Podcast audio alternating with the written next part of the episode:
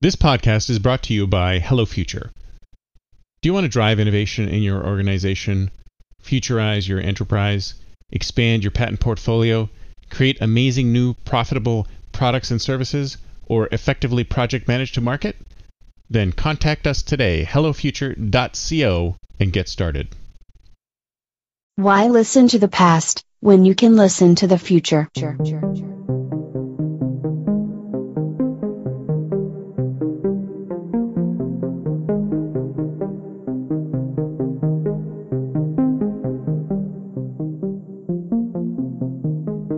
Welcome to the Think Future podcast, broadcasting from deep in the heart of Silicon Valley, California. We focus on innovation, startups, and the future, not necessarily those and not necessarily in that order. Here's your host.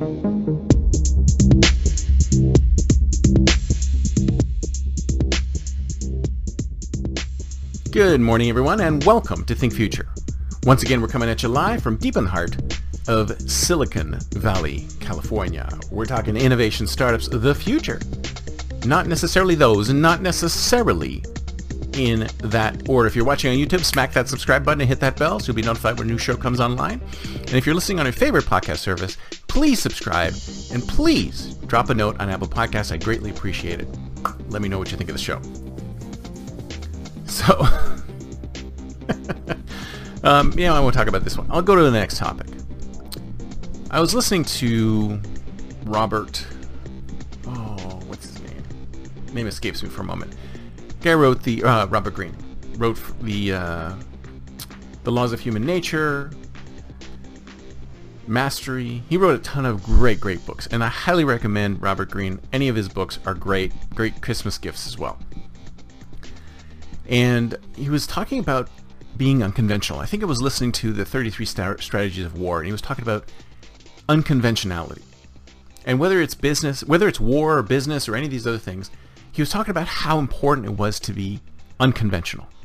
And how important it was that unconventionality differentiated you from the crowd. Because it's so easy to be unconventional. It's so easy to just march with everybody else uh, but it's much more difficult to be unconventional.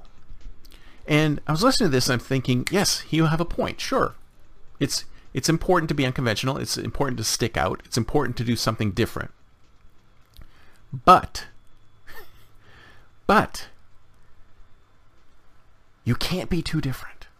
You can't be too strange. You can't be too unconventional. Because once people become once people act too unconventionally, you're immediately tuned out.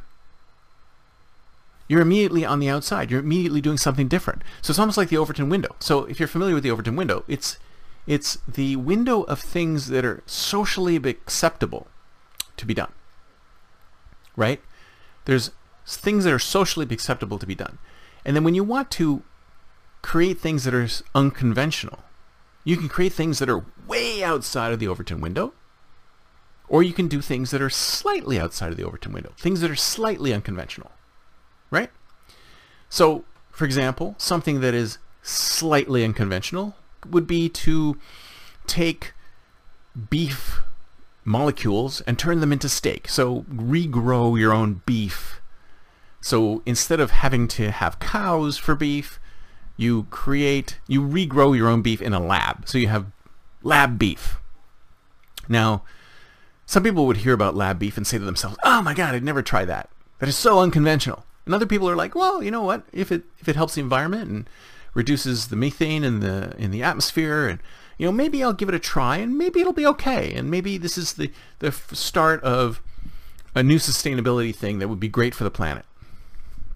But something like that is a little bit outside the uh, Overton window. It's inside the window for some, and it's outside the window for others we haven't really expanded. Like once it becomes fully available for everybody, then maybe it'll start moving closer or the window will start expanding to make it more okay for people to eat engineered meat. Because if you think about it, it's definitely engineered. It's G- it's not non-GMO. This stuff is GMO up the yin yang, right? It is engineered meat. Human beings are engineering meat. And some people were like, I'm not going to touch that. And others are like, well, maybe okay, maybe I will. It's the same story with the guy who didn't shower for 12 years but created a bacterial spray. He would spray himself with this bacterial spray which would eat all the dirt on his body. And he hadn't washed himself, he hadn't showered in 12 years. And some people hear about that and they go, oh my god, this guy must smell awful. He must be rank. And other people are like, well, you know, he's, he's not bad. It's not bad. That's a great idea because we can reduce the amount of water that we use. Because if you think about how much water you use to shower nowadays, especially here in California where the, we have droughts every stinking year now, wouldn't it be great if we just had a spray? We could spray ourselves with some spray, and obviously this guy's spray is somewhat effective, but it's not 100% effective. Wouldn't it be great if we could just spray ourselves with some spray, and instead of washing ourselves with all this water, think about how much water we could save if we just used a spray. And again, this is one of those things that's on the edge of the Overton window. Some people would say, you know, that's not a bad idea, I'll try it. And others are like, oh my god, gross. Oh my god, gross. So, forgot where I was going with that. so the unconventionality. So, if you are trying to be unconventional, if you're using an unconventional strategy or unconventional tactic, and the thing is, is that because of the way history is written, history is written by the victors. So when you see an unconventional tactic being used and it works, then that tactic will be repeated and repeated and repeated and repeated, and everyone goes, "Oh, you have to try this because it worked." Of course, nobody says that it worked in that specific situation in that specific time frame with those specific people, and that people forget about these things. It's kind of like I was saying about success literature: is that you can't look at success literature and say, "Yeah, I'm going to try all the same things that this successful person X did." and be as successful as successful person X because those were things that happened to that person in that specific time and place. That will never happen again. Those circumstances will never reoccur. You know, this is exactly why we can't, nobody can predict the stock market. Nobody can come out and say, well, all these things are happening, so there's a good chance that this will happen. No, no, no. Past, past uh, performance has nothing to do with current or future results. Nothing. Nothing. Because those were completely different realities. And I've talked about that at length. So the thing about it being unconventional is that you have to be, you can be unconventional, but you have to be unconventional, but not too far out of the Overton window. Because then everybody turns their back on you. Everybody turns their back on you. So when you need to be unconventional, because I've done stuff like this. I've done stuff where people say, okay, you know what? Everything's on the table. We're trying to build patentable ideas. We're trying to create patentable ideas. We're trying to create future patentable ideas. And we're okay with anything. We want to see everything that's on the table. Everything that's on the table. So we go out there and as a futurist, I come up with ideas that are really far out. Some of them are really far out. Some of them are so far out of the Overton window, you could say that they're very unconventional, extremely unconventional. In fact, I've had some people feedback saying, well, you know, we can't do that because it would destroy our entire industry. Of course, they don't realize that that's a good thing, but like I said, it's an unconventional idea, but it's too far out of the window of conventionality. And this is what we as startup founders really have to concern ourselves with, is that if we try to do things that are unconventional, but are too unconventional, then we risk not being able to build a business at all that and nobody is interested in. So we need to build something that's semi-conventional or unconventional to a certain degree, but not too unconventional because then it's just too far out and we can't educate our individuals. Like I said in the last show, differences between the ethics software and selling pickles. Selling pickles, incredibly conventional. Ethics software, slightly unconventional, but probably too unconventional for a mass market.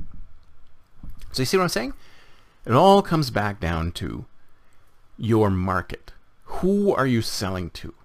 Who is buying what you're producing? It's the number one reason why startups fail is that it's the product. We, you didn't look at your customers. You didn't define your customers and even ask your customers, would this work for you? Would you pay for it? And even if it's unconventional. They would. I mean, look at something like Uber. Uber was unconventional. The concept of people using their own cars to ferry people around. That was pretty unconventional. But you know what? It was a taxi service. People could take this unconventional idea and connect it with a conventional idea. So once you take an unconventional idea and connect it to the conventional idea and get them to understand, oh, oh this is a very simple, this is a very similar thing to that, but it's just done in a different way. Maybe that's the secret. When you're coming up with an unconventional idea, that you have to connect it with a conventional idea and make that connection, understand, get that understanding happening before you can build your business. So you can be unconventional, and you should be unconventional. But if you're too unconventional, then your business will probably fail. Unless you connect it to a very conventional idea. That's it for me for today. See you next time, and until then, don't forget to think future.